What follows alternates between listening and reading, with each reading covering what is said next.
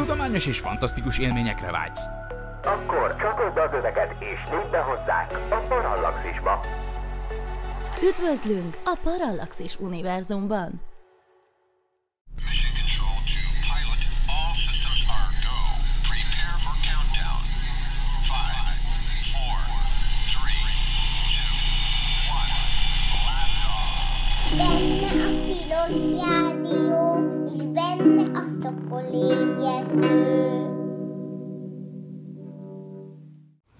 Reggelt, jó reggelt kívánok! Ez itt valóban a Tilos Rádió a 90,3 MHz-es frekvencia modulált sávon, benne pedig a Szokolébresztő című műsor, az űrös műsor.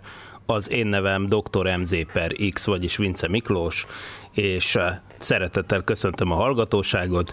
Nem egyedül vagyok ezúttal sem a stúdióban, sőt, valójában hárman vagyunk, mert csendes társként itt ül velünk Rakétafüst kolléga is, aki azonban nem a mai adásunk vendége, annál inkább a mai adásunk vendége Szentpéteri László, aki hát annyira visszatérő vendégünk, hogy most már így az elmúlt néhány hónapban már harmadszor jársz nálunk, aminek nagyon örülök. Jó reggelt, szia! Jó reggelt, jó, jó, jó, jól hallani? Tökéletesen hallatszol. Akkor üdvözlöm a hallgatókat is.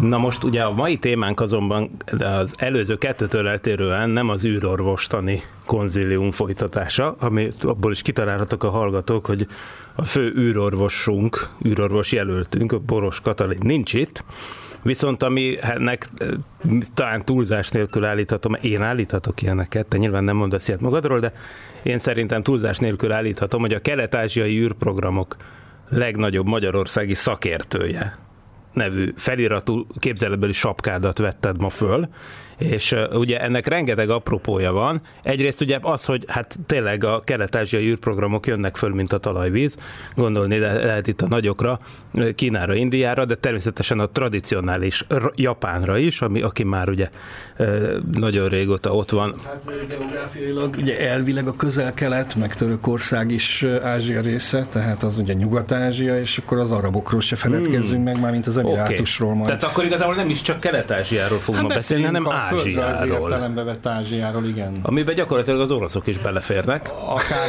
a Vásztocsnival, meg hát ugye Kazaksztán, meg ad abszurdum pláne. Na, hát akkor igazából már csak az a feladatunk, hogy ebben a hátralévő mintegy 53 percben próbáljuk meg minél gazdaságosabban és információdúsabban kitölteni. Na most ugye kezdjük szerintem a kínai űrprogrammal, annak is a kínai emberes űrprogramjával. Többedik neki futásra, talán már a 80-as évek, 70-es, 80-as években is voltak a kínaiaknak olyan terveik, hogy embert küldjenek az űrbe. Ott aztán egy kicsit lehalt a projekt, de aztán éppen éppen 31 éve, vagyis hát 31 éve döntötték el, Így és van, 30, 30 éve, éve futottak neki úgy igazán, hogy na most aztán tényleg megcsináljuk, és ezzel a pro, ez volt a 921-es projekt, ami aztán a mai kínai emberes űrprogrammán nőtte ki magát. E- erről a történeti háttérről, ha ejtenél néhány szót bevezetőként. Hát azért akkor ne, ne kiméljük meg azokat, akik most hallgatnak minket először. Helyes. Mert azért volt egy ilyen ráutaló mondatot, hogy volt a 921 előtt egy 714-es projekt is, Amúgy ez, ez ilyen kínai kommunista párti standard izé, vagy három jegyű számokkal? Mert, mert ilyen a szovjeteknél is voltak ilyen, ilyen projekt, olyan projekt, tehát ezek uh-huh. ilyen, tulajdonképpen fedő nevek. Azt hiszem a kínaiaknál úgy volt, de szerintem a szovjeteknél is volt köze, hogy az ilyen államtanácsi vagy párthatározatoknak tulajdonképpen a sorszámára utaltak ezek a projektek, tehát, aha, aha. tehát nem tudom, én gondolom a 821-es volt az atomtenger alatt járó projekt, és így tovább. Szóval a 714-es az 1970-ben indult, az lett volna az első nekifutás arra, hogy alacsony földköri pályán repüljön kínai űrhajós, ez 71. március 15-ére, 71. március idusára odáig fajult, hogy a legnagyobb titokban 20 űrhajós jelöltet is kiválasztottak, és elkezdtek építeni egy olyan űrhajót, amelyik hát így erősen hajazott a, a, a, a Gemini űrhajóra. Ugye a Mao akkor még ugye Mao Zedong volt az elnök, ő mindenképpen szerette volna, hogyha van a szovjet és az amerikai mellett kínai űrhajós, ezért egy ilyen a Titán, a Gemini Titán rakétára hajazó hosszú menetelés változatot fejlesztettek, illetve a Gemini űrhajóra hajozó két személyes űrhajót.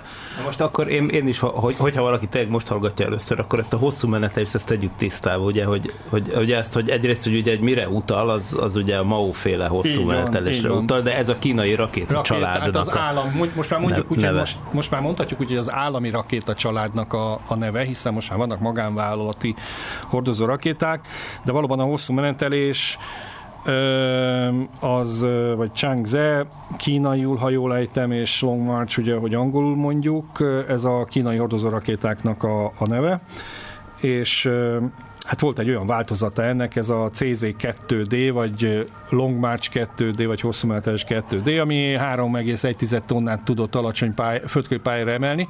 Az az elképzelés, hogy erre lesz tesznek egy ilyen Gemini-re emlékeztető kétszemélyes kabint, itt nem volt szó arról, hogy űrállomás, meg hasonlókon, keringünk a föld körül, de hát uh, tudjuk a propagandát szórni. Na most az egyik probléma az volt, hogy ez a rakéta ez, ez nem volt elegendően erős, tehát ebbe a 3,1 tonnában nem nagyon tudtak volna beszuszakolni űrhajót. Ugye a Geminiknek a tömeg az olyan 3,3-3,8 tonna volt. A másik probléma az volt, hogy sok minden nem volt kidolgozva, É, nyilván ezeken a lépéseken, hogy visszatérési technika, hővédelem, stb. át kellett rágódni. A legnagyobb probléma a rakétával az volt, hogy hogy egyszerűen borzalmas paraméterek uralkodtak rajta személyzetes űrrepüléshez. Tehát, hogy egy műholdat elindítani egy olyan rakétával, ami 150 dB-vel meghaladó hangnyomással rendelkezik a felszínen, vagy a gyorsulás az mínusz 6 és plusz 11 G között változik, az, az rendben van, de azért személyzettel ez nem, nem annyira kellemes. Igazából a legnagyobb probléma az volt, hogy ezeket a szerencsétlen űrhajós jelölteket elkezdték felkészíteni, elkezdték kiképezni, valamilyen szinten ott néhány ember építette titokban a rakétát meg az űrhajót, és aztán jött a kulturális forradalom, és ez az egész történet úgy bedölt, szőnyeg alá került, leállt, tehát az egész projekt onnantól mondjuk, hogy kiválasztották az űrhajós jelölteket, nem nagyon élt meg egy évnél hosszabb időt. Na de figyelj, ez egy, egy dolgot szerintem azért tegyünk tisztában, mert ugye a 70-es évek az már bőven a kínai-szovjet összeveszés után van. Tehát ez azt jelenti, ugye az még Khrushchev idejében megtörtént, tehát akkor ugye ebből az következik, hogy ezt ők már teljesen önerőből. Így van. Tehát ez a maga a hordozó rakéta is, az űrhajónak a bizonyos elemei meg pláne saját erőből épültek, és az űrhajós kiválogatást is saját maguk csinálták, és így tovább. Most ez azért fontos egyébként, és ez egy nagyon jó, hogy így belekérdeztél, vagy alákérdeztél, mert igazából ennek a projektnek a kapcsán kialakult egy olyan szakembergárda, nyilván az a 70-es években ilyen fiatal és középkorú volt, akikkel aztán a 90-es évek végén 2000-es években még meg lehetett pont csinálni ezt a tényleges Shenzhou űrhajó programot, illetve majd a későbbi űrállomás programot. Tehát ilyen értelemben ennek a projektnek még akkor is, ha egy totális csőd volt, azért volt haszna. Egyébként pedig azoknak, akik részt vettek mondjuk az űrhajós felkészítésbe, tehát űrhajósnak jelentkeznek, jelentkeztek, viszonylag szerencséjük volt, mert azért ott a kulturális forradalom idején ott repkedtek a fejek össze-vissza, a túlképzettség az nem volt egy jó ajánlólevél, de ezek az emberek többségükben mind a hadsereg, a légierő, a párt legmagasabb pozícióig feljutottak, hálából azért, hogy ők ebben részt vettek. Hm. De ugye igazából nem erről a projektről akarunk beszélni, kérdésed ugye nem erről szólt, hanem a 921-esről, vagyis a Shenzhou űrhajó programról, és hogy miért beszéltem mégis az előzményekről, annak a legfontosabb oka az, hogy azt gondolom, hogy ők akkor megtanulták azt, hogy a semmiből űrhajót építeni, az egy nagyon nehéz történet. És ezért a 921-es projekt az teljesen más alapokon indult. Tehát ott azt csinálták, akkor már azért a kínai gazdaság egy sokkal erősebb gazdaság volt, tehát ők azt csinálták, hogy kötöttek egy szerződést a szovjetekkel, oroszokkal, mindegy, Hát talán annyiban talán nem mindegy, nem? Hogy igazából a, a Szovjetunió már a múlté Akkor már a volt, múlté és volt, akkor igen. ez már a korábbi szovjet-kínai így van, így van. Tehát ugye ez már, ez már ráadásul abban az időszakban van, amikor ugye Moszkvának is kell a pénz minden áron, mert ugye az ottani gazdaság romokban van. És akkor a kínaiak jöttek, és egy nagyon érdekes ilyen deal született. Egyrésztről, hogy tokkal vonóval megvettek egy Soyuz visszatérőfülkét, ö, megvettek ö, mm, dokkoló berendezést, ami ugye űrállomás és űrhajó közötti kapcsolatra kell, illetve leszerződtek, hogy két űrhajósukat képezzék ki ától Cettik csillagvárosba, tehát kapják meg az alap űrhajós képzést, kiegészítve a Soyuz pilóta képzéssel, illetve az, az Orlán szkafanderbe végzett űrséta képzéssel. Na most fölmerült a kérdés, hogy például miért nem vettek akkor komplet űrállomást, vagy miért nem vettek szkafandert. Ez ugye azért volt, mert az űrállomás azt gondolták, hogy azt meg már lesz idő saját maguknak kifejleszteni, addigra felszívja magát az a szakembergárda. A szkafandernél meg ö, már az űrsét a szkafandernél ott meg alábecsülték a probléma nagyságát, azt hitték, hogy ezt ők pikpak megoldják. De nem aztán később sikerült. csak vettek Orlánt És akkor is. később kénytelenek voltak venni Orlánt, hogy azt is le lehessen kopizni, amit még ugye nem mondtam, hogy a Soyuz visszatérő kabin vásárlásnak tulajdonképpen része volt a Szokol mentő szkafander, pedig ugye ebben a műsorban nyilván ki használunk. kell hangsúlyoznunk Igen, a szokol a szokol ébresztőben. ébresztőbe.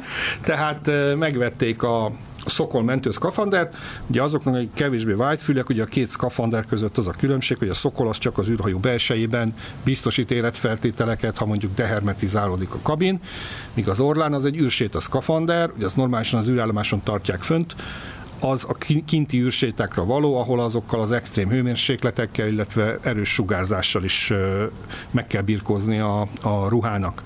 Tehát végül is a végén aztán megvették a kabint, meg mind a kétféle szkafandert, kiképeztettek két űrhajóst, akikről egyébként nem is volt olyan terv, hogy Soyuzzal fognak repülni, hanem ők lesznek kvázi a két lead De gondolom talán ez volt az egyetlen eset a világtörténelemben, Igen. nem, hogy a csillagvárosba kiképeztek valami űrhajósokat azzal a célral, hogy eleve ne is repüljön egyikük se. Ö, hát nem, mert ha most Ázsiánál tartunk, akkor ugye ugorjunk előre a műsor mondjuk Ah. második harmadába, mert az indiaiak, akik most építik a saját űrhajójukat saját mentőszkafanderrel, ez lesz a Chandrayaan, nevű űrhajó, aminek szépen csúszik a startja. Idénre tervezték az első két személyzet nélkülit.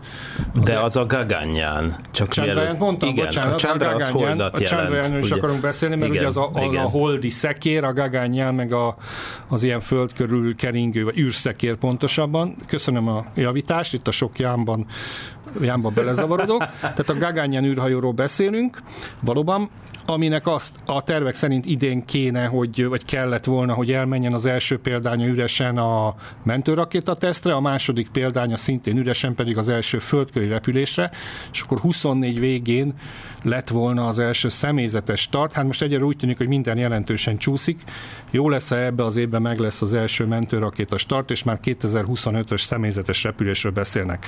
De ö, ez igazából csak azért szaladtunk ugye most előre, mert föltette egy kérdést, tehát az, az indiaiak is azt csinálták, hogy hogy kiküldtek pár indiai vadászpilótát csillagvárosba kiképzésre, akik hazajöttek, de ott is ez volt a deal, hogy ők nem fognak repülni Na jó, de, de viszont a Rakesh Sharma nevű fickó viszont legalább Hát ő repült most már repült, szerintem, igen. vagy több mint 40 éve, vagy 40 Hát, éve. Ő volt ugye az szörnyű, első igen. indiai űrhajós, aki még ott az Intercosmos program végső hullámaiba szoros versenyben a francia Jean-Luc Chrétien jutott föl talán a Szajut hétre. Tehát ő az első indiai űrhajós. Ő itt ugye a most nagyon koncentrálnak a Gaganyán esetében ugye attól lesz más a történet, hogy itt saját hordozó rakétával és saját űrhajóval számol India, és ezzel gyakorlatilag a negyedik ilyen nemzet lenne, amelyik képes És akkor erre a feladatra. igazából csak nekem ez nagyon tetszik azért, bocs, hogy ezzel rugozom, hogy akkor az indiaiak azért döntöttek így, mert nem akartak maguknak centrifugát, meg ilyen egész ilyen nagy űrhajós képzőközpontot építeni, hanem inkább kibérelték az nem, nem, nem, nem, nem építettek, hát hiszen, hiszen az űrhajós csoportot ki kell képezni. Ők a kínaiakkal szemben nem kettő, hanem négy űrhajóst küldtek ki. Elvileg ők lesznek a Gagányának a berepülő pilótái. Ö, szerintem egyszerűen azért, mert ö, A szóval... Sencsóval ellentétben a Gagányán az nem egy Soyuz kopi. Nem, nem, hát abszolút nem, az egy teljesen igen, saját igen, fejlesztés, nem is véletlen, hogy késik, igen. persze. Uh-huh. A rakéta az ugye elvileg kész van, vagy többé-kevésbé, hiszen az a GSRV 3-asnak, amit jelenleg is használnak geostacionáris hordozórakéta indításra, egy human rated, tehát személyzetes tartra engedélyezett változata lesz, ami gyakorlatilag, hát a nagyon leegyszerű, csak a két legfontosabb különbség az az, hogy egyrészt egy bizonyos start mennyiségnek már előtte lennie kell, mielőtt embereket rápakolnak. Ennek viszonylag a közelében jár. A másik ugye, hogy ki kell fejleszteni egy mentőrakéta rendszert, ami ami emelkedés közben, ha valami gázon a rakétával, akkor letépi a pilóta fülkét, eltávolítja a pályáról letérő, vagy éppen felrobbanó, vagy távvezérlése felrobbantandó rakétától, és aztán ugye ebből a védő kis rakétarendszerből kihulva aztán az űrhajó saját ejtőernyőjével száll le egy nagyon kellemetlen balisztikus repülés végén.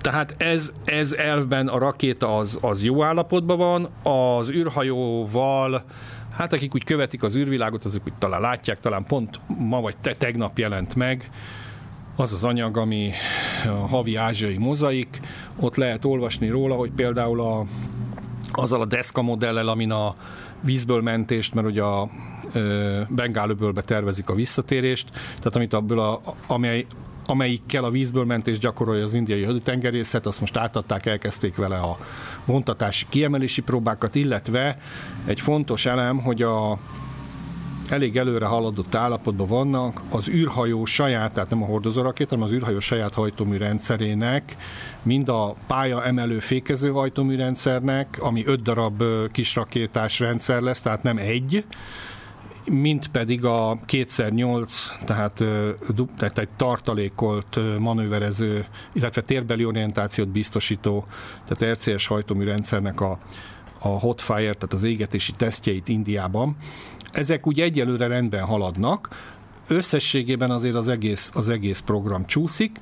Amit még tudni lehet, és ez egy nagyon érdekes ötlet, hogy a második repülésen, ami az első orbitális személyzet nélküli repülés lenne, azon egy nőnemű, ilyen humanoid robot fog utazni, és, és, és állítólag még beszélni is fog az indiai néphez, amelyik most már ugye a világ legnagyobbja, ugye India, tavaly, ha jól megszem, akkor tavaly lekörözte Kínát, és a legnépesebb hm. országá vált a Földön. Ez volt a kitérő, ugye, ha már így igen, a rövid kitérő. Igen, ilyen jó kis barokkos, vagy ilyen igen, történetek igen, a történetben, mint az ezer egy éjszaka mesében. Igen, na hát viszont akkor visszakanyarodunk igen. oda, hogy a Shenzhou isteni hajó, vagy valami ilyesmi igen. nevű szerkezet, az milyen pályafutást írt le? Uh, ugye ott az első legizgalmasabb kérdés mindig az, hogy az, akkor ez most Soyuz vagy nem Soyuz. Tehát ha valaki ránéz így első blikre, akkor azt mondja, hogy ez, ez aztán egy Soyuz. Igazából, ha kettőt egymás mellé rakjuk, akkor, akkor azért látszik, hogy nem. De hogy egy nagy Soyuz. Igen, így van, de ráadásul az is kérdés persze, hogy melyik Soyuzhoz hasonlítjuk, hiszen a Soyuzoknak rengeteg generációja volt. Tehát amiért te mondod, hogy nagy, az valóban arról van szó, hogy és most hogy ez egy ilyen, hát nem egy rejtett rasszizmus, vagy nem rejtett, tehát hogy az ember azt várná, hogy hát akár kisebb is lehet, hiszen kínai űrhajósok lesznek benne, ehhez képest nagyobb, minden dimenziójában egy olyan 10-20 százalékkal nagyobb, mint a, mint a Soyuzok. Az ujgur kosárlabdázók is beleférnek. igen, sőt, igen. hát nekem van egy kínai barátom, aki szegény mindenki azt kérdezte tőle, hogy ő kosarazik-e, mert nálam, aki 188 vagyok, kb. egy olyan fejjel magasabb a srác, és nem kosarazik, és kínai, és Shanghaiban él. Na mindegy, szóval a lényeg a lényeg, hogy kb. 10 egyes elemben 20%-kal nagyobb méretek, és persze tömeg is van, mint a Soyuznál. Ez Hát ennek szerintem egyszerűen az volt az oka, hogy szerettek volna a Soyuznál sokkal komfortosabb parancsnoki visszatérő fülkét, azért az egy ilyen elég nyomorgos űrhajó a Soyuz három embernek, viszont abban a pillanatban, hogy akkor meg kell növelni mindent, a műszaki hajtómű egységet is, meg az orbitális fülkét. Most igazából, ha az ember utána ezeket így elkezdi lecsontozni, akkor az látszik, hogy a műszaki hajtómű egység teljesen más, tehát az egész hajtómű elrendezése, hajtómű kialakítása más, A, az orbitális fülke az nagyon látványos, mert az ugye egy ö, a Soyuzoknál két fél gömb, ami közre zár egy hengert. Kinder tojás. Egy ilyen, hát ö, már amennyibe, a, hát, hát Mint nem. a belső narancssárga bigyó a Kinder Ja, ja, úgy, igen, mint a belső narancssárga bígyó, a, vagy citromsárga bígyó, igen, narancssárga bígyó a kindertásban. Igen, tehát valami hasonló, csak a hengeres rész arányaiban az, hogy mondjam, alacsonyabb. Tehát már majdnem gömb alakú az az orbitális fülke, aminek nyilván ilyen nyomás mm, álló ház, gyártás, technológiai okai lehettek. Viszont tudjuk, hogy Koroljov az eredeti terveiben az orbitális fülkét azt egy hengernek képzelte el, és hát a kínaiak végül is ezt, ezt választották, tehát ők úgy gondolták, hogy ők már tudnak úgy hegeszteni, hogy a henger is bírja a nyomást. Úgyhogy a Shenzhou-nak az orbitális fülkéje az egy henger. Ö, a dokkoló egység, Na most, ugye... a, bocsánat, igen? csak a, a, az igazság felgöngyölítéséhez azért még hagyd tegyem hozzá, hogyha, hogy, hogyha látta, amikor az Apollót meg kellett pályázni, akkor az a terv, ami nem a végül megvalósult koncepció, amit a North American rakott le az asztalra, hanem talán a Grumman, uh-huh. az meg egy az egybe úgy néz ki, mint a Koroljov féle szajúz. Tehát, hogy az, az, igazából... az, az úgy pikáns, igen, tehát... Hát, lehet, hogy az amerikai fejekből pattant ki az eredet. Ja, hogy a Koroljov ötleteit A Koroljov- a KGB kémkedte ki Amerikába, igen, vagy fordítva, igen. vagy a CIA kémkedett Hát, a Koroljovéknál. Időben, időben, Időben az az amerikai első. volt előbb. Értem, jó. Ezt Igen. nem tudtam. Na, fun ez, fact, Jó, igen. ez egy fun fact valóban. Hát ugye, igen, jó. Akkoriban jó buli volt hírszerzőnek lenni. Legalábbis életbiztosításnak tűnt már olyan értelemben, hogy ha megéred a nyugdíjat, akkor lesz nyugdíjat. Persze nem biztos, hogy megérted. Jó, tehát Már is javítok, mert ez a General Electric ez, ez, így, ez, így, ez így elvileg, mondom csak így első blikre tűnik egy Soyuznak, de nagyon hozzányúltak a tervhez. Ahol még hozzányúltak, az, az gyakorlatilag az avionikai rendszer, tehát teljes repülés elektronika, illetve ha úgy tetszik ez a man-human vagy human-man in- interface, az ember-gép kapcsolat, tehát, a, a, tehát a, az ember benéz egy ilyen Shenzhou-ba, akkor azért ott ott a jelenleg használt, tehát legkorszerűbbnek tekintető Soyuzoknál is komolyabb elektronikát lát, komolyabb számítógépeket, és így tovább. Tehát messze túl fe, tovább fejlesztették a Soyuzt, én igazából azt gondolom, hogy a koncepciót vették át egyrésztről, másrésztről, és ez egy nagyon jó ötlet volt viszont, hogy a, a parancsnoki visszatérő fülkének az arányait, tehát a hossz, keresztmetszet és ott a különböző szögek. Ami azért egy jó arány, mert a Soyuznak a kabinja az aerodinamikailag úgy van tervezve, hogy gyakorlatilag teljesen mindegy, hogy hogy lép be a légkörbe. Ha zuhan, és közben mondjuk nem nyílik ki az ejtőernyő, akkor saját magától egy idő után beáll a talphelyzetbe az, a, az az alak. Tehát az az alak az olyan, hát aki úgy foglalkozott aerodinamikával, annak javaslom, vagy úgy érdekli, hogy rajzolja le ezt a kabint, vágja ki, és akkor ö, kezdjen el játszani az asztalon, hogy ha különböző irányból kap megfúvást, akkor melyik oldalon keletkezik nyomás és szívás, tehát merre fog fordulni, és akkor rá fog jönni egy idő után ez a szerkezet valóban átáll talphelyzetbe, ami ugye azért fontos, mert egyrészt a talpon van a hővédelem legjobban megerősítve, másrészt a tetején ott ugye egy ajtó van, ami az orbitális fülkébe vezet, tehát azzal lefele jönni a sűrű légkörben nem egy életbiztosítás. Tudna erről beszélni. Ráadásul ugye Igen. Akkor folyamatosan negatív gét kap az űrhajós is, hiszen lóg a hevederekbe. Na mindegy, tehát ezt azért átvették.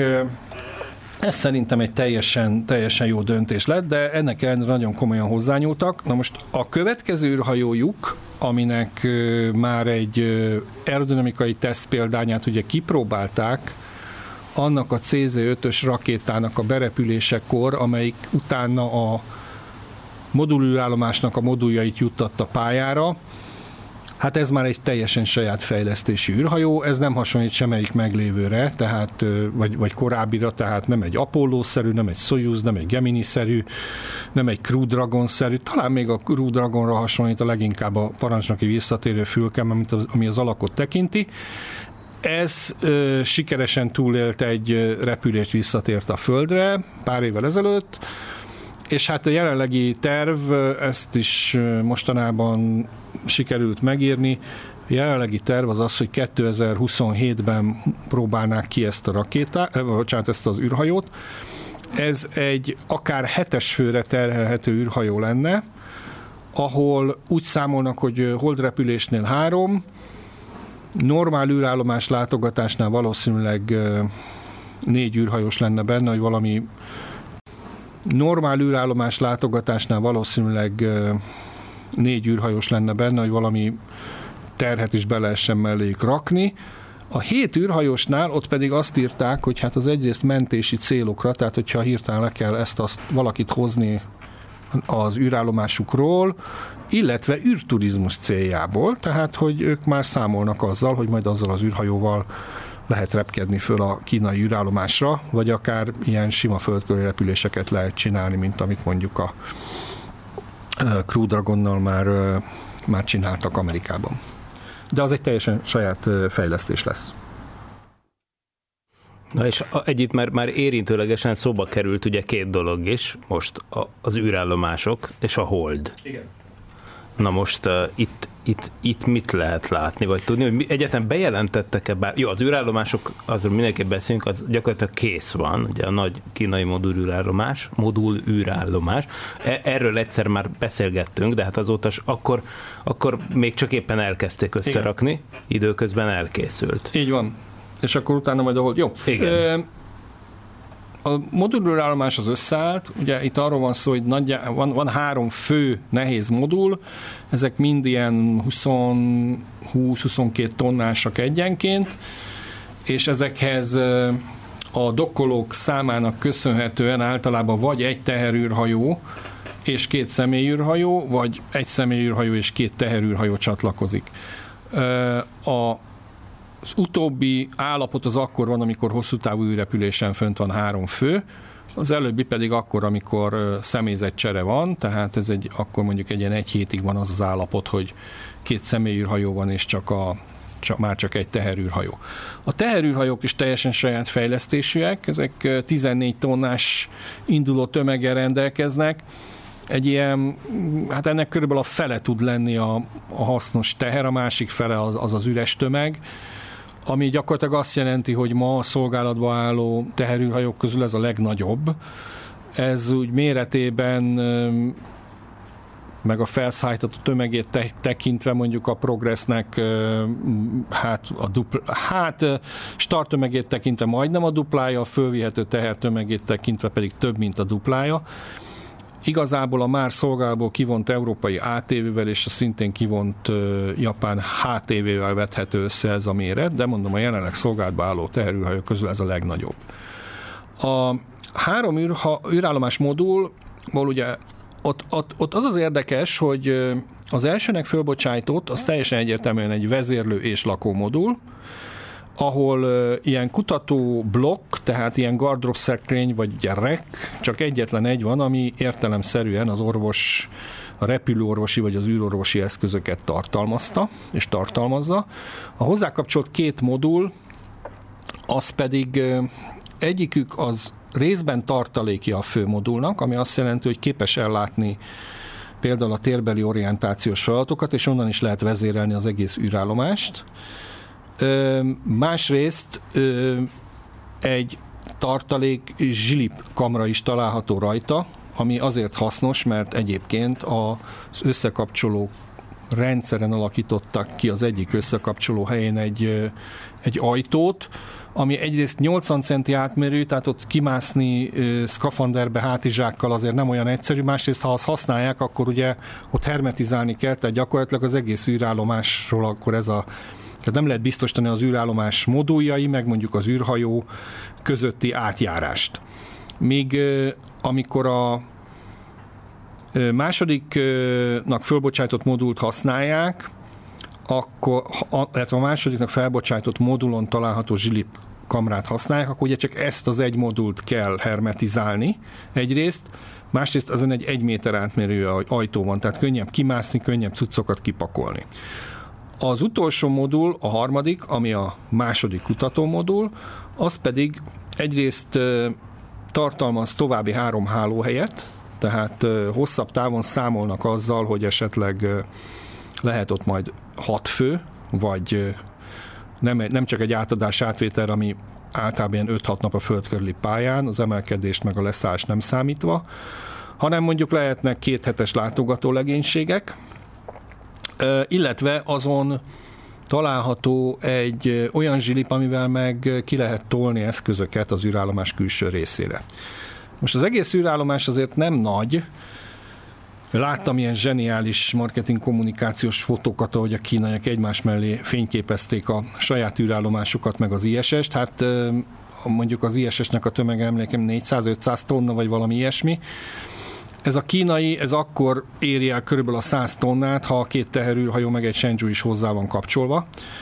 A hermetikus tér a három modulban az összesen 100 légköbméter. A nemzetközi űrálmas emlékeim szerint 500 vagy 600 légköbméter a hermetikus tér. Tehát azért én nem azt mondom, hogy kicsi, Hát a mirűrállomással összevethet. De a mi, hát igen, még amikor a ilyen állapotban igen, volt, igen, igen, ugye, igen, amikor igen. ilyen T-betű de alakú igen, volt. a T-betű mírrel vethető össze, de a végleges mírrel gyakorlatilag nem.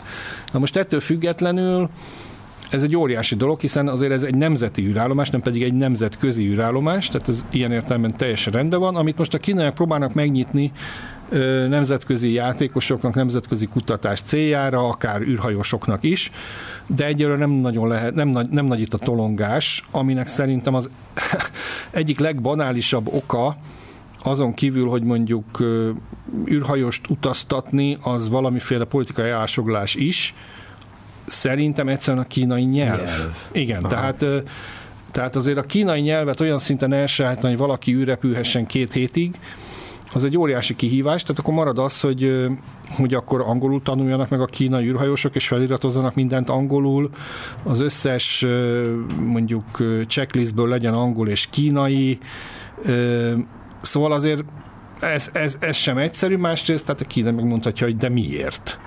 Tehát de, ugye de az orosz... A kínaiak felviszik mondjuk fele annyiért a usert, akkor mondjuk szerintem legyen annyira motivált egy űrhajós jelölt, hogy megcsinál egy középfokú kínai nyelvvizsgát. Hát igen, csak egy középfokú Tehát, kínai nyelvvizsga az nem olyan, mint egy középfokú orosz, vagy egy középfokú angol nyelvvizsga. Jó, jó, Tehát, tudom, de, de létező ismerőseim megcsinálják én, ezt. Én értem. Úgy, hát szerintem őket kéne legközelebb meghívni egy beszélgetésre, hogy, hogy ez, ez mennyire nagy kihívás én, én szerintem óriási, tehát az én lányom az csak a koreaival ké, szórakozik, de Aha. annak is kétszer annyi, rögtön a, csak a karakterkészlete kétszer annyi, mint, a, mint mondjuk, egy, mondjuk a magyarnak, vagy egy angolnak. Ö, Na és persze, akkor nem persze, beszélünk persze. arról, hogy az egész nyelv struktúrája, a hangképzés, ugye az teljesen más, tehát att, attól is nehéz, nem csak a, nem csak a karakterektől, vagy hát az írás, írásképtől. Ami itt még várható, az az, hogy, és amit, tehát amit bejelentettek. Az egyik az az, hogy lesz egy űrtávcső, ami nagyjából a Hubble méretével vethető össze, optikai tartományban és infravörös tartományban működő űrtávcső, ami azonos magasságú pályára kerül meg inklinációira, mint a kínai űrállomás, csak kicsit, hát vagy elé, tehát kicsit odébb, így ez szabadon fog tudni repülni, de amikor karbantartás kell, vagy javítás, vagy egy-egy modult ki akarnak benne cserélni, akkor össze fogják kapcsolni a kínai űrállomással, és akkor az űrhajósok gyakorlatilag tudják javítgatni. Ez egyébként egy nagyon jó, jó ötlet szerintem, ez, ez nem egy ilyen kopis, kopikettes ötlet. Illetve bedobtak a kínaiak egy olyat, hogy a központi modulnak, tehát az, az első modulnak, ami a vezérlő modul, az ugye annyira kritikus volt, hogy annak egy az egybe megcsinálták egy második példányát, hogyha mondjuk az első a start közben fölrobbanna, vagy nem állna pályára, hanem visszaesne. És most már én kijelentő módban olvasom azt, hogy ezt föl akarják vinni, és hozzá akarják kapcsolni, negyedik nehéz modulként, viszont hozzá kell nyúlni, mert miután a másodiknak fölvitt modulba benne vannak azok a tartalékok, ami az irányításhoz szükséges, beleértve gyroszkópokat, vezérlőkomputert, minden. Azt mondom, hogy legyen egy harmadik vezérlő egység is, ennek sok teteje nincs. Sokkal inkább ez arra lehet jó, hogy kicsit kitakarít, már úgy értem, hogy kitakarítják, hogy kiszerelnek belőle dolgokat, és akkor nem tudom én, legyen több hely a sportra, legyen több hely a kutatásra. De ez egy elfogadott terv, és ez pár éven belül várható, hogy ez, ezt a modult föl fogják kapcsolni. Illetve vannak olyan tervek, hogy maguk a teher űrhajók is, mivel ezekből három változatot fejlesztenek. A, egész a legutóbbiig csak egyet láttunk, a legutolsó teherűrhajó már a második változat első példánya volt, hogy esetleg ezekből is fönt lehetne hagyni, ezeket is ezekből is lehetne olyat indítani, ami inkább ilyen, ilyen belső modul, tehát én például teljesen jó el tudnék képzelni, hogy olyat, hogy akkor legyen egy kvázi egy konditerem, tehát semmi más, csak ott fölmegy, és akkor abban szobakerékpár van, meg gumikötél, meg egyebek, és akkor azt ne ott kelljen csinálni a, a testedzést, ne ott kelljen csinálni, ahol egyébként az irányító központ van az első modulba, a többiek munkáját zavarva. Hát azt meghallgatják-e, persze ez Pekingbe, azt én nem tudom, de, de e, ezt, ezt a kérdést is vizsgálják. Na most a hold, ö, ott nagyon érdekes a dolog, mert ott is volt egy ilyen kvázi visszarendeződés. Az eredeti terve az volt, hogy majd valamikor a 30-as években ők építenek egy bázist a déli póluson, vagy a déli pólus közelébe a Holdon, ami robotbázisként kezdődik, és egy idő után megjelenik ott a személyzet is. Ugye a Hold déli pólusa azért érdekes, mert ott a nem megvilágított kráterekben lehet vízjég. Viszont, és én azt gondolom, hogy többek között azért, mert látják, hogy az egész Artemis program hogy csúszik, talán esélyt látnak arra, ha nem is arra, hogy hamarabb legyen kínai a hold felszínén, mint mondjuk újra amerikai, de hogy legalábbis az a gap az nagyon kicsi legyen, tehát pont akkor, amikor már senkit nem fog megint érdekelni az Artemishez elindult egy újabb Orion, vagy bocsánat, a Holdhoz elindult egy újabb Orion űrhajó az Artemis projekt keretébe, akkor mondjuk menjen oda az első kínai. Tehát ők most bedobtak egy olyan ötletet, hogy nem a pólusra mennek először, hanem csinálnak egy kvázi Apollo-szerű hold utazást. Egyelőre egyről beszélnek, hát nem hiszem, hogy egy miatt ki fognak fejleszteni bizonyos technológiákat, tehát én inkább azt gondolom, hogy az, az lesz az első, aztán még valószínűleg lesz néhány ilyen. Ez úgy néz neki, hogy a CZ-9-es rakétát egy kicsit félretolták. Ez lenne az, ami a szuper nehéz kínai rakéta lenne, és, és vinné a hold bázishoz szükséges elemeket, hanem azt mondták, hogy csinálnak egy CZ-10-est, ami tulajdonképpen a most létező CZ5-nek, meg a fejlesztés alatt álló CZ9-nek egy ilyen fúziója lenne, de hamarabb össze tudják rakni, mert pont azok a technológiai kihívások hiányoznak belőle, amik a CZ9-et ugye lassítják. Tehát ez nem egy ilyen szuper, hiper nehéz rakéta lenne, ez csak egy ilyen szuper nehéz rakéta lenne, nagyjából egy ilyen Saturn 5 vagy SLS kategóriájú, egy ilyen 100 méter körüli magasságú rakéta, és megint visszanyúltak kicsit a, egy ilyen kiherélt koroljovi tervhez, tehát hogy nem annyiban nem Apollo-szerű lesz, hogy a rakéta nem viszi magával az űrhajót is, és a holdkompot is, hanem azt csinálják, hogy kettő darab rakéta indul, az egyik viszi a holdkompot és üzemanyagot, és plusz üzemanyagot, a másik pedig viszi az űrhajót, és szintén egy gyorsító fokozatot. Ami érdekes, hogy ezek a hold körüli pályán kapcsolódnának össze. Ennyiből az Artemis architektúrára is Igen, arra is hasonlít. Így van, igen. így van. Hold körüli pályán kapcsolódnának össze, három űrhajós lenne csak. Ez már az az ominózus új, ha úgy tetszik, második generációs űrhajó lenne, ahol beszéltünk ugye arról, hogy három és hét fő közötti terhelhetőséggel számolnak, tehát három űrhajós lenne rajta, és akkor ott jönne az Apollo szerűség, hogy ugye egy fönn maradna a föld, kö, föld körüli, beszélek hülyeséget, hold körüli pályán, mi ketten leszállnának a hold felszínére. Valójában a hold és körüli pálya órát... is egy föld körüli pálya. igen, igen, végül is, igen. Igen, javasoljuk hallgatóinknak, hogy ezt értelmezzék, és akinek nem jön vissza, az próbálja egy kávé után még egyszer értelmezni, de műsorvezető úr az nem beszélt butaságot. Tehát ketten szállnának le, és legalábbis az első repülés az, az első repülésnél 6 órát töltenének a felszínen, de már egy olyat is mondtak, hogy építenének egy 200 kg-os holdjárót, aminek viszont nincs értelme, ugye, ha csak olyan expedíciókkal számolnak, ami 6 órát tölt lent, hiszen az körülbelül azt jelenti, hogy egyik kimászik, ott vacakol, fél órával később utána mászik ugye a másik, Tehát nincs értelme a holdjárót vinni, ez nekem azt sugalja, hogy azért már ott is az N plusz egy, az, tehát az x leszállásnál már esetleg számolnak azzal, hogy az hosszabb ideig tart. És, és hát ne felejtsük, hogy És igazából... akkor a- megismételnék, Igen. Kett, és az utolsó mondat, bocsánat, hogy megismételnék 2030-ban, vagy 30-ig az Apollo 11-nek a repülését, mert hogy azzal, hogy így koncepciót váltottak, tudnak nyerni néhány évet. És akkor most vittem le a hangsúlyt. Igen.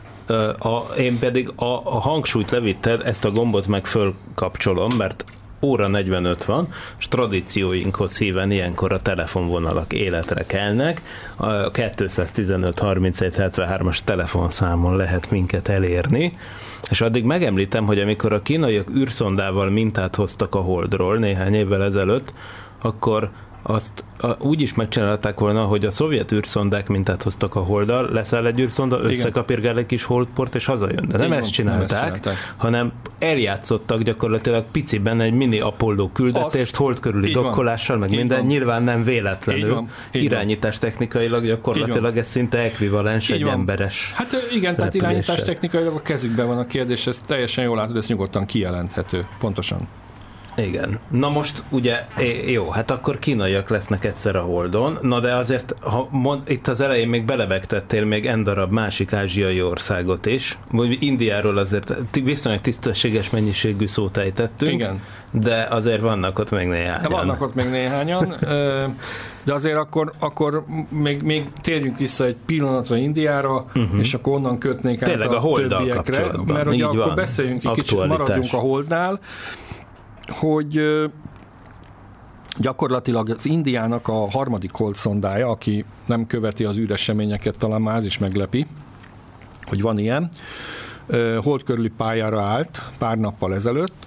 A Chandrayaan 1 volt az első indiai holdszonda, az egy orbiter volt, egy hold körül keringő. A kettes az egy részben sikeres program volt, mert az orbiter az pályára állt a hold körül, de a leszálló egység az, az nem, nem, nem szállt le a holdra, hanem odaverték megsemmisült. Most a harmadikban nincs is orbiter, hanem csak egy ilyen hajtóműves egység van, ami elszállította a szondát a földtől a holdig, illetve biztosította a hold körüli pályát. Most ez még egy elnyújt pálya, amit a következő napokban, hetekben szépen egyre közelebb visznek a felszínhez, és hát illet volna utána néznem, de emlékeim szerint az augusztus 20-ai tűzijátékunk utánra tervezik pár nappal, hogy megkísérik a leszállást a hold felszínére, ami ugye azért lenne nagy dolog, mert egyelőre ott tartunk, hogy sima leszállást a holdon, javíts ki a rosszul emlékszem, de csak három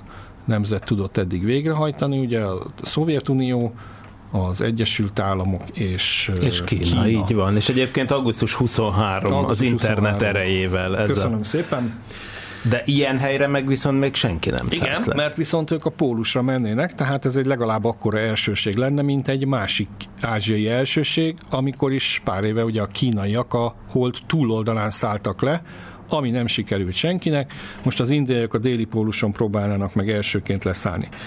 Öm, nem egyszerű a dolog, az utóbbi időben például volt egy japán kísérlet, egy japán magánvállalat szeretett volna egy viszonylag komoly tömegű holdra szálló berendezéssel landolni.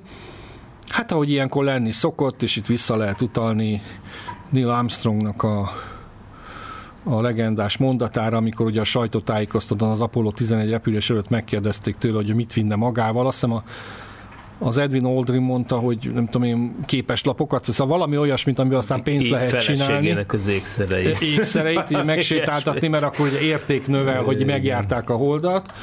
A Armstrong meg rezignáltan csak annyit mondta, hogy plusz üzemanyagot.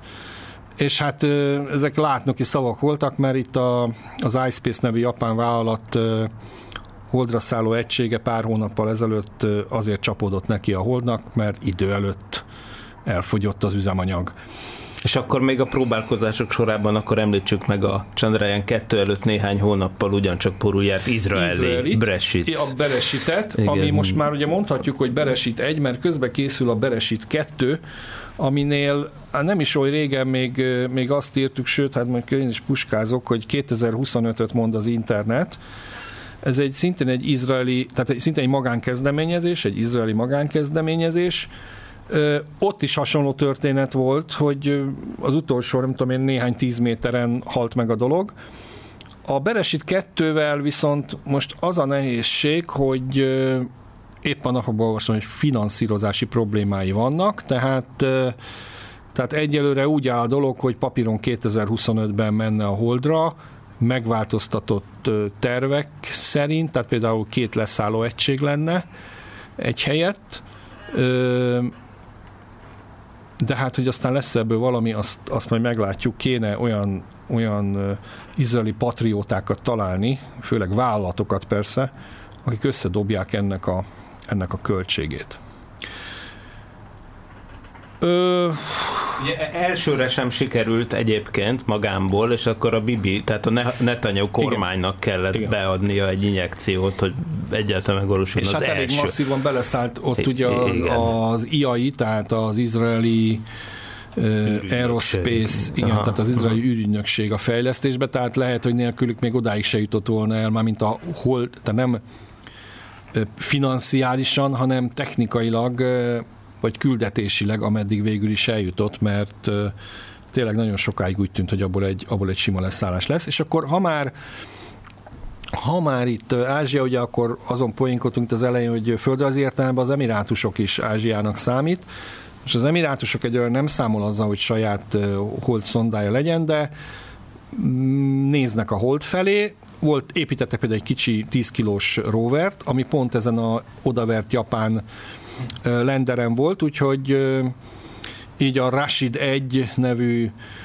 emirátusi rover az, az hát eljutott a holdra, de nem úgy, ahogy szeretett volna. A Rashid 2 az, az egy, azért egy izgalmas történet, mert azért mutatja, hogy itt micsoda erők feszülnek egymásnak. Az 2027-ben indulna, vagy indult volna. A, az egyik déli pólushoz készülő kínai lenderem. Ez egészen egy évvel ezelőttig így volt, de hát azért tudjuk, hogy, hogy itt elsősorban a, az orosz-ukrán háború miatt, meg a egyre feszülőbb kínai, tájváni feszültségek miatt itt az Egyesült Államok ugye a szövetségeseitől ugye egyre többet vár, és azért az emirátusokat szövetségesnek tekinti csak meg kell nézni mondjuk a, az emirátusok hadseregének a fegyverzetét. Ö, és hát gyakorlatilag odaszóltak, hogy hát nem kéne ezt a dolgot erőltetni tovább, mert hogy tele van itáros alkatrészsel a Rasid 2, és hát egyelőre úgy tűnik, hogy megtiltották a, a, a megtiltották gyakorlatilag Dubájnak, tehát a Bin Rashid Space Centernek, hogy ezt a rovert majd a kínaiak kezébe adják. Persze erre az emirátusok mondták, jó, na de hát majd valahogy mégiscsak el kéne jutni, úgyhogy most az az elképzelés, hogy majd valamelyik amerikai kereskedelmi holdra szálló egységre rakják rá valamikor. És közben, mint hallható, itt egy telefon. Jó reggelt kívánunk, ez a Szokol ébresztő. Szervusz, nagyon jó, izgalmas az adás. Uh, lehet, nem annyira műszaki ködődésű lesz feltétlenül a, a kérdésem. Biztos túlszásban is vagyok, mert interneten hallgatom hogy ez alapján, ami elhangzott, akkor ugye látható ez a tömbösödés a világban, akkor valószínű egy orosz-indiai összekapcsolódás, annak ellenére, hogy mert itt az űrprogramokban, annak ellenére, hogy vagy egy orosz-kínai még inkább talán, ugye? De igen, mi, nagyon jó a kérdés, igen. És, és akkor, mert ugye, ha jól emlékszem, 2024-től leválik a nemzetközi űrállomás programjáról az orosz. Na hát ez már, már úgy tűnik, hogy nem. Erről tudunk frisset mondani. Jó, okay. szerintem a kérdés világos, ha nincs több Köszönjük. Hozzá. Köszönjük. Jó. Uh, jó, tehát akkor lépjünk először, kezdjük a hátulról, mert szerintem úgy egyszerű mhm. fölépíteni a választ. Valóban úgy volt, hogy 24-ben leáll a nemzetközi űrállomás, ugye az ukrán háború kapcsán voltak ilyen adok-kapokok, az oroszok ugye onnan indultak, hogy azonnal leválasztják. Szerintem ebben a műsorban volt arról szó, hogy ez Igen. technikailag miért egy blödség. Most egyelőre ott tartunk, és egyébként a 24-es emléke a betelefonálónak azért jó, mert a Roszkozmosznál négy éves tervezések vannak, és az egyik blokk, amiben most vagyunk, az a 20 és 24 közötti tervezési ciklus. Ebből ugye az is következik, hogy a következő tervezési ciklusa a Roszkozmosznak az 24-28 között van. Jelen állás szerint lehűltek kicsit a kedélyek Moszkvába, tehát most úgy néz ki, hogy az oroszok 2028-ig benn maradnak a nemzetközi űrállomás programba, miközben az Egyesült Államok, Japán, az Európai Ügynökség és talán utoljára Kanada is kifejezte azt a készségét, hogy ők 2030-ig életben tartanák a nemzetközi űrállomást és, és ugye valóban van itt egy ilyen diszkrepancia, hogy akkor az oroszok miért csak 28-ig, de hát mindenki abba bízik, hogy majd mondjuk 26-ba újra le lehet ülni az oroszokkal, és akkor ők azt mondják, hogy jó, akkor legyen 2028 helyett 30, de náluk ez egy ilyen pénzügyi, meg politikai tervezési ö, ok, ők nem öt évekbe gondolkodnak, hanem, hanem négy években. Olimpiád, olimpiai években, igen.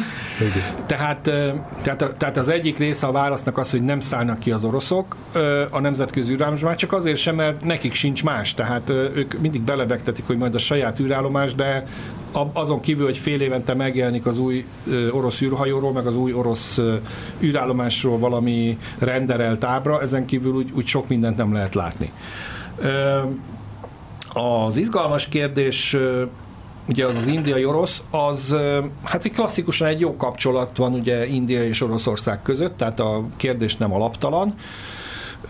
Ez igaz egyébként űrkutatásra, és különösen igaz haditechnikára, de lehet látni azt, hogy az indiaiak itt a libikókázás közben azért fordulnak a nyugati technológia felé, egyetlen érdekes momentum, hogy mi van most? Augusztus, szerintem júniusban írták alá például az indiaiak azt, hogy csatlakoznak az Artemis egyezményhez, amelyik ugye a Hold, kisbolygók és a Mars kutatást célozza meg, talán 27-ként csatlakoztak hozzá, emlékeim szerint a csehek voltak a 25-ek.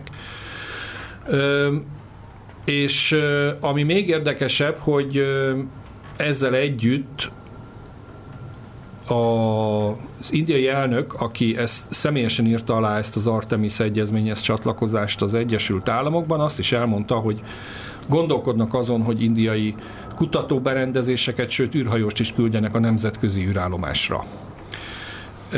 Tehát egy, egy amerikai-indiai együttműködés az látszik, azt fontos érteni, hogy az orosz-indiai, amelyik az űrhajós kiképzésről szólt, az egy tiszta, tisztán kereskedelmi egyezmény volt, fizettek az indiaiak, és, és, és pont. Tehát ha betelefonálnak, van pénze, és egészségileg alkalmas rá, akkor az oroszok valószínűleg őt is kiképezik jó pénzért csillagvárosba. A kínai ö, orosz közeledés, az, az azt gondolom, hogy az nyilvánvaló jelen helyzetben, ezen, ezen nincs mit ragozni, de egyelőre azon túl, hogy mindig megemlítik a kínaiak, hogy hát az oroszokkal együttműködve épülne meg a Hold déli pólusán ez az állomás, a kutatóállomás 2030-tól. Ezen kívül azért túl sok konkrétum nincsen, sőt, és ez azért mutatja a kínai külpolitikának a, a, a gondolkodás módját, hogy egész az ukrán háború kitöréséig úgy futott a dél, déli pólus, tehát Kína a hold déli pólusán építendő űrállomás, vagy hold állomás, vagy hold kutató állomás, hogy ez egy kínai-orosz projekt, az ukrán háború kitörése óta meg a kínaiak ezt szignifikánsan kínainak nevezik, amibe majd részt vesznek az oroszok is. Tehát gyakorlatilag ez számomra azt jelenti, hogy ők nem nagyon számolnak azzal, hogy pénzügyileg és technológiailag az oroszok komoly tényezők lesznek ebbe a projektbe. Ettől függetlenül én azt simán el tudom képzelni, hogy előbb-utóbb például a kínai űrállomáson orosz űrhajós meg fog jelenni. Ezt, ezt el tudom képzelni, meg hogy orosz eszközök ott megjelennek, kutatóeszközök. Tehát a kérdés ez, ez nem sérti az orosz büszkeséget? Vagy nem hiszem, hogy sérteni fogja. Nem. Jaha, hát ugye aha. most egy olyan helyzet, a mindenkinek szövetségeseket kell keresnie. Uh-huh. A kínaiak Artemis egyezményének megfelelő egyezményt egyelőre ténylegesen csak Oroszország írta alá, Venezuela, amivel ugye nagyon nem lesznek azért a kínaiak kisegítve, illetve van egy ázsiai országok űrkutatási együttműködése nevű szervezet, amiről én életemben először pont ennek a szerződésnek az aláírása kapcsán hallottam, mert ők ezt aláírták. Nálam ez a szervezet még túl sok nyomot nem hagyott a, a fájlok között, meg Aha. az emlékeimben. Hát, hát ha majd most. Hát, most Na jó. Hát akármennyire is sajnálatos, és akármennyire is rengeteg kivesézni való maradt még, de hát lejáróban van az adásidőnk, utolsó 10 másodpercemben pedig azt kell mondanom, hogy kedves hallgatók, ezt az adást meg a korábbiakat is vissza tudjátok hallgatni. Egyrészt a Tilos Archívumban, másrészt van nekünk egy felületünk, amit a Parallaxis Univerzum nevű ö, konglomerátumon belül lehet elérni, az a sokolebresto.hu, ott, ott mindenféle platformon és formátumon el lehet érni a korábbi adásaink, ebresto.hu, ott, ott mindenféle platformon és formátumon el lehet érni a korábbi adásainkat, és, és még hozzá is lehet olvasni kísérő cikket, és az űrvilág.hu nevű honlap, amit a Szentpéteri Lászlónak volt szerencséje annak, annak idején alapító főszerkeszteni, szép magyar kifejezéssel érve, ott is olvassátok, mert egy kitűnő cikke jelent meg most, és ezt mindjárt mondd el nem, most. Nem is azt mondanám, hogy aki oda fölmegy, van egy keresőablak, és oda beírja, hogy mozaik, Aha, akkor, akkor minden hónapban van ázsiai, Ázsiai mozaik, mozaik. mozaik, akit ez érdekel, és akkor ott lehet követni az ázsiai űr tevékenységnek az eseményeit és híreit. Így van. Na, hát ez fantasztikus. És hát akkor ö, körülbelül még lesz, még lesz egy szok, ha jól számolom, igen, még lesz egy szokoréblesztő, még mielőtt az indiai holdszonda megpróbál leszállni a hold déli sarkára. Mindenképp érdeme, ér, érdekes dolgok várhatok meg a nyáron. Két hét múlva is lesz szokorébresztő. Most azonban a mai véget ért, úgyhogy pánikszerűen elhagyjuk a stúdiót. Köszönjük szépen a figyelmet, Szentpéteri Lászlónak a fantasztikus jelenlétet. Részemről megtiszteltetés. Hallgatók. Kellemes napot a hallgatóknak. Így van, és jó hetet is kívánunk, sziasztok! Sziasztok! Nem volt elég a tudományból és a fantasztikumból? Olvasd a parallaxis.emtv.hu, lájkold a Facebook oldalunkat, nézd a YouTube csatornánkat, és hallgassd a Szokolébresztőt a Tilos Rádióban. Hamarosan jön a következő rész.